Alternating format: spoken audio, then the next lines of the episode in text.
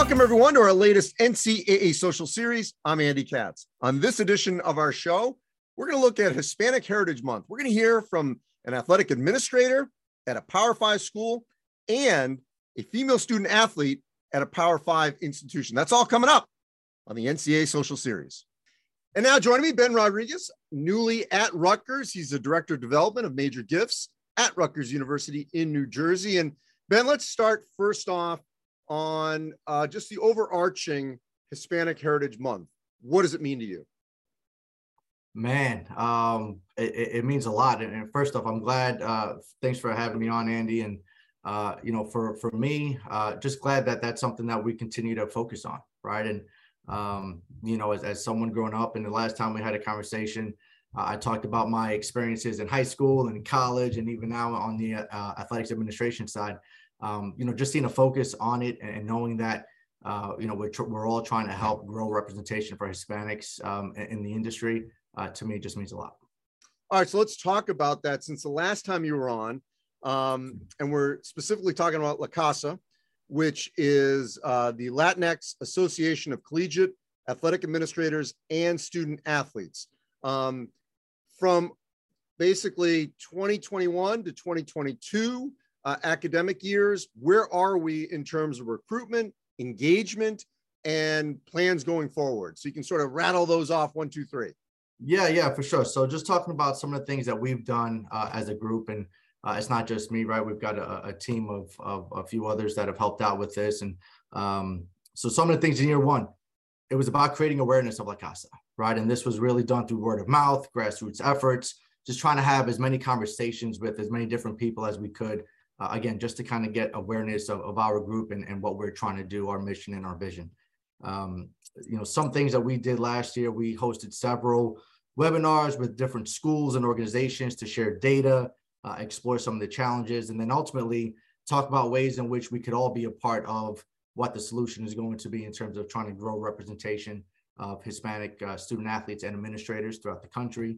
Uh, we had conversations with several schools about creating uh, uh, La Casa affinity groups on their campuses. And so those conversations are ongoing, and uh, and we'll get some of those going here soon.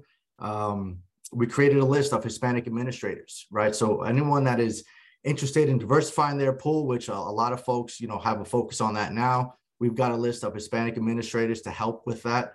Um, and, and, you know, going into year two, we're talking about, you know, the, the conference that we've had our eyes set on for a little bit, right? So actually making that happen. So year two, that'll be big for us. Uh, hosting more virtual networking sessions, that's going to be huge for us as well. Uh, and then ultimately looking at different membership models, right? And, and there's a lot of folks, when we launched this last year, a lot of folks are interested, a lot of folks want to help. Um, so looking at different, um, I guess, the different membership models to see more specific ways for folks to engage uh, and, and help the cause. All right, so let's go back to a new recruit comes on campus, a new freshman, excuse me, um, who is has, who is Hispanic. How does that student athlete know that La Casa exists, that at some point in that freshman year, or if they transferred in, that they can engage with this national organization or collection of Hispanic student athletes and administrators? Yeah, well, so so the first thing I'll say is going back to those affinity groups, right? The more we can get those around different universities, different campuses, uh, I think that's going to be a huge help with that. Um, you know, so we have a few, for example, we've got some, there's one out here in Jersey, there's one out in Illinois, uh, and then we have a few out in the Texas area that have expressed interest in doing this. Um, you know, so from our perspective, if a student athlete gets on campus, you know, having them get connected to a La Casa affinity group from the jump, Uh, you know, that to me, that's the best way to do this, right? Um, again, grassroots efforts, trying to grow our membership some more, uh, having that conference. We have a really good relationship with uh, different affinity groups outside of Hispanic um, affinity groups around the country. Uh, so, you know, to me, it, it'll it'll take some time, um, you know, but I think the, the more we continue to do that, continue to have these conversations, have folks like you highlight some of the work that we're trying to do, uh, and then also have those partnerships, I think we'll continue to grow this. When things happen, uh, and I'm speaking specifically of, um, you know, natural disasters, Puerto Rico, mm. certain parts of Florida, but especially Puerto Rico. Um, you know, that has dramatically affected a number of Puerto Rican student athletes. um, whether they originally were from there, still have family there. How does La Casa reach out to individuals like that when uh, to engage when a lot of these things sort of pop up in the mainstream media and then they sort of disappear with the next big news cycle? Yeah, Andy, that's a great question. And, and quite honestly, we, we've not gotten there yet. Um, for us, it's a conversation that we've had. So part of the, the group overall is there's going to be a community service component to that, all right, community outreach component to that. Uh, we've had some of those conversations, haven't been able to, to act on it just yet. Uh, so tough for me to answer that, but it is something that, um, you know, like you, we, we acknowledge that there, there is help that's needed there. And, um, and I think as the group continues to have those conversations and flesh out different ideas, uh, to me, I think that's a, a really great way for us to try to get involved and, uh, and just find different ways that we can help. Yeah. And I think more than anything, and, and I want to be clear here, uh, yeah. La Casa's in its infancy in the larger uh-huh. scale of college athletics. Um, what we have found in doing this show is, you know, so many uh, groups that feel marginalized feel isolated when certain things happen. And yeah. so then it's, you know, how can they feel a connection uh, to someone else who may be feeling those same emotions, whether they're on their campus or somewhere else around the country. And so I'm sure that that's the network that you want to hope to, to, to continue yeah. to build here from the ground up. Yeah. Yeah. And, and to that point, you know, there are different conferences around the country that there is a, a community service component to an actual conference, right? So for example, NACTA, I know N four A, for example, they have a community service component right before NACTA kicks off for the week. Um, as we're getting ready to host a conference in the fall, that for us is a model that we want to emulate, right? So uh, we, we definitely are going to have a community service aspect to that. Um, it may be to help those that, um, you know, are, are dealing with some of those natural disasters and, and and whatnot. So we'll, we'll just have to kind of figure that out and flesh that out. But uh, agreed, no, it, it's it's something that's important. And as an organization, uh, we definitely are going to get behind at some point. Now, you, we've mentioned and sort of hinted at this conference. What do you envision that being, becoming, uh, in, if I'm not mistaken, you say in the fall, so in a year's time? Yeah, so for us, um, we want to model this after the Black Student Athlete Summit. Um, you know, that was where this idea was born, um, you know, going back a couple of years ago now. And so I think they do a great job of bringing folks together from around the country, different levels, you know, high level uh, executives, uh, presidents of universities, A Ds of universities, coaches, student athletes, the whole deal.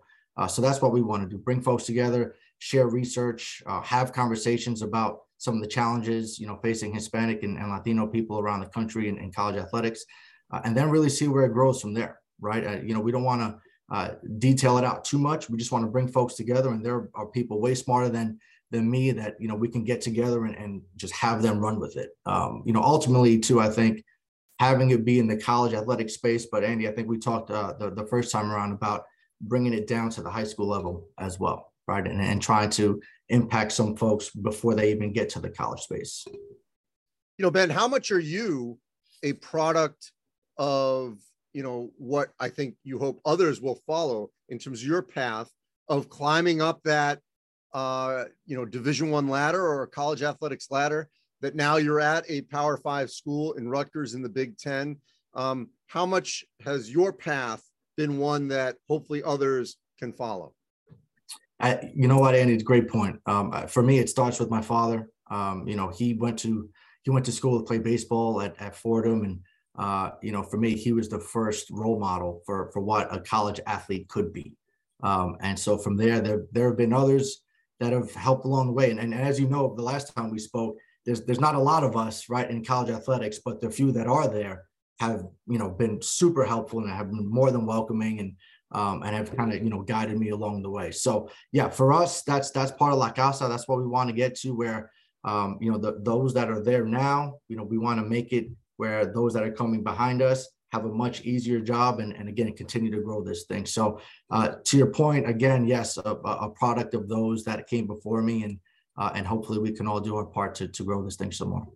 You know, one last thing, Ben, um, in a lot of the sort of Olympic sports, you're going to find Um, Spanish-speaking student athletes from other parts of the world, whether yeah. it's, uh, you know, from South America um, or Mexico or Spain. where do they fall into this, and, and how much outreach does there need to be of, of trying to engage them into this La Casa community? Yeah, another really good point. You know, Hispanic, and it's kind of overarching. And then, you know, those that are from the, the islands, so, you know, Puerto Rico, Dominican Republic, uh, Cuba, very different culture than what you have in Central America and then and then South America. So it's it's intentionally broad uh, from, from that perspective, but uh, even looking at the founding members, right? We've got folks that uh, are, are speak Spanish, some that don't speak Spanish, right? Some that identify uh, with the Black culture as well. Um, you know, so bringing all of those folks together initially, and then, you know, going back to an earlier question you asked, you know, a, a conference, you know, I, I can see smaller subgroups kind of forming naturally, organically uh, from this larger group, right? And so to us, it's, I think we all share uh, a lot of similar challenges, but when we all come together, breaking down some of the different challenges across the way, um, you know, that's going to be really, for me, that's going to be really fun, right? To see that, because I'm, I'm coming from a, a background where my grandparents were born in Puerto Rico. So I've, I've got a strong affinity there. Um, but I myself will learn a lot more about other cultures. Um, and, and to me, that's, that's the beauty of what La Casa, I think, can bring to the table.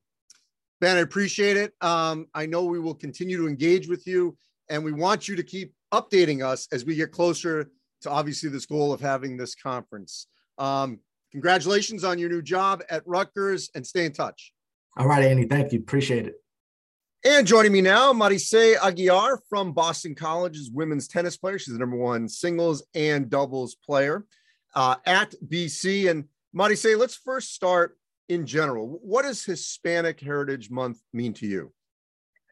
Uh, for me, I feel like it's a great opportunity for um, Latinos and Latinas to like get together and like share like their experiences, and also like share our like, for example, like food preferences from like our home and everything, and share it with like everyone else. So I feel like it's, that's what it means to me. Student athletes across the country, um, especially those that may not feel uh, that they've sort of found their way. Um, how critical is it for Hispanic student athletes to find that connection when in a lot of cases on a lot of campuses, you may be the only one? I feel like it's really important to get to know people that are like in the same page as you. Cause I feel like, for example, my first year here at B C, I was like a little bit alone in that kind of sense. Cause you know, you're entering something new and like a, such a big part of your life. And I feel like knowing people that are like in the same, um, like, in the same page or like in the same like situation as you, I feel like it's something that like could help you go through like other experiences. What would be the best way for student athletes, whether it's on a campus, in a conference, or across the country, to be connected? Maybe um, like social media could be like a great way to like bring people together. You are from Puerto Rico. Yeah. Um, When I saw you in person a couple of weeks ago in Newport at the I T H F uh, women's doubles tournament, that was right after Hurricane Fiona. Um, and that struck obviously very personally to you because that's your, uh, you know, where you're from and had been devastated. So first off, let me just find out just how are things going for you uh, from what you can tell at home? Um, uh, so my family right now is, they're doing pretty well. Um, the hurricane didn't affect my area as much as other areas in Puerto Rico. So I'm really thankful for that, but I really do, you know, sympathize with like the people that are, um, struggling, because there are still people struggling with like getting food and water and things like that. But, um, thank God that my, um, family's doing well. All right. Well, that's good to hear. But I, you know, in, in that same vein, how can, you know, student athletes and organizations uh, across the N C double A help when there are natural disasters in communities like Puerto Rico to get that word out, to get the help? Um, I feel like even like interviews, like I- interviewing like people that are like from those places, like how you did to me, and like put that on social media so that people can hear about it and say like, oh, like I want to help, and like I want to give food, water. And I feel like that's a good way to help to help in those situations. Well, and we did that certainly a couple of weeks ago, and, and the help still is there. Yeah. Uh, it's unfortunate in our news cycle, you know, then here comes Hurricane Ian in Florida, and Puerto Rico sort of gets lost. Um, you know, as a Puerto Rican student athlete coming north uh, to, to Boston College, what was that experience like, or what has it been like in that transition uh, from Puerto Rico to B C?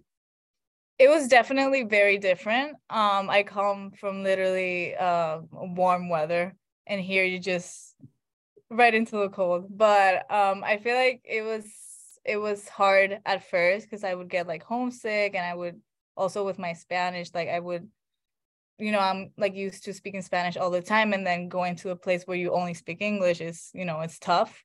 But you know, I got used to it, and I love it here.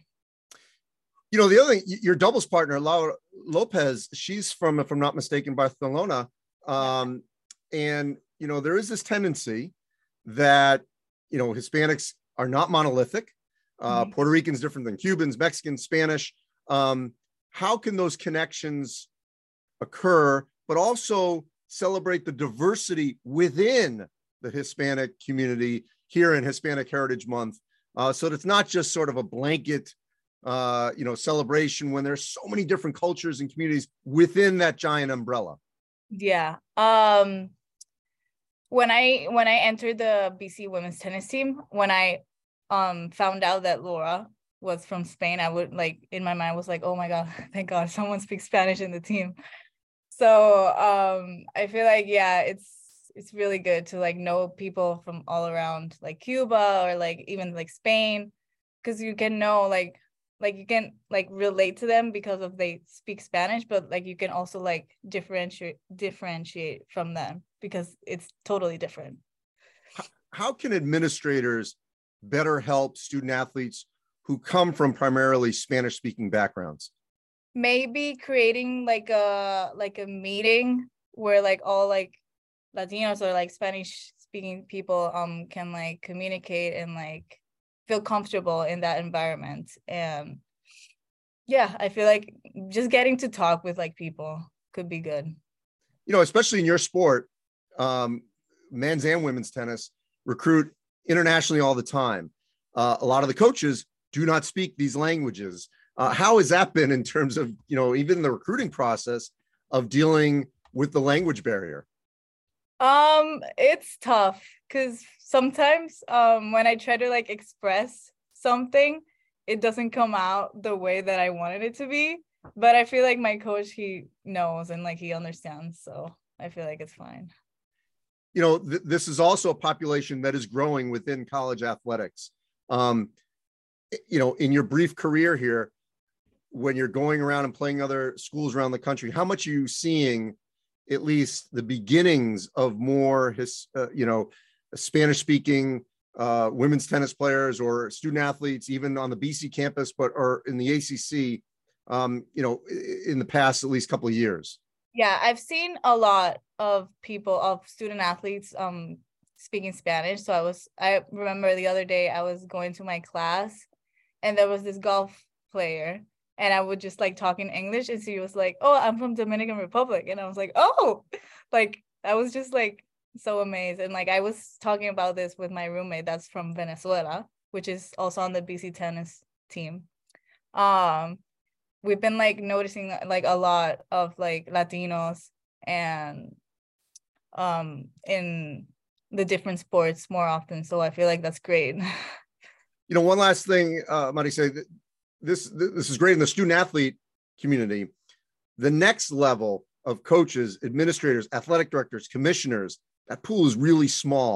What do you hope we see in five years, ten years within the college athletic space in the growth of Hispanics rising up within college athletics?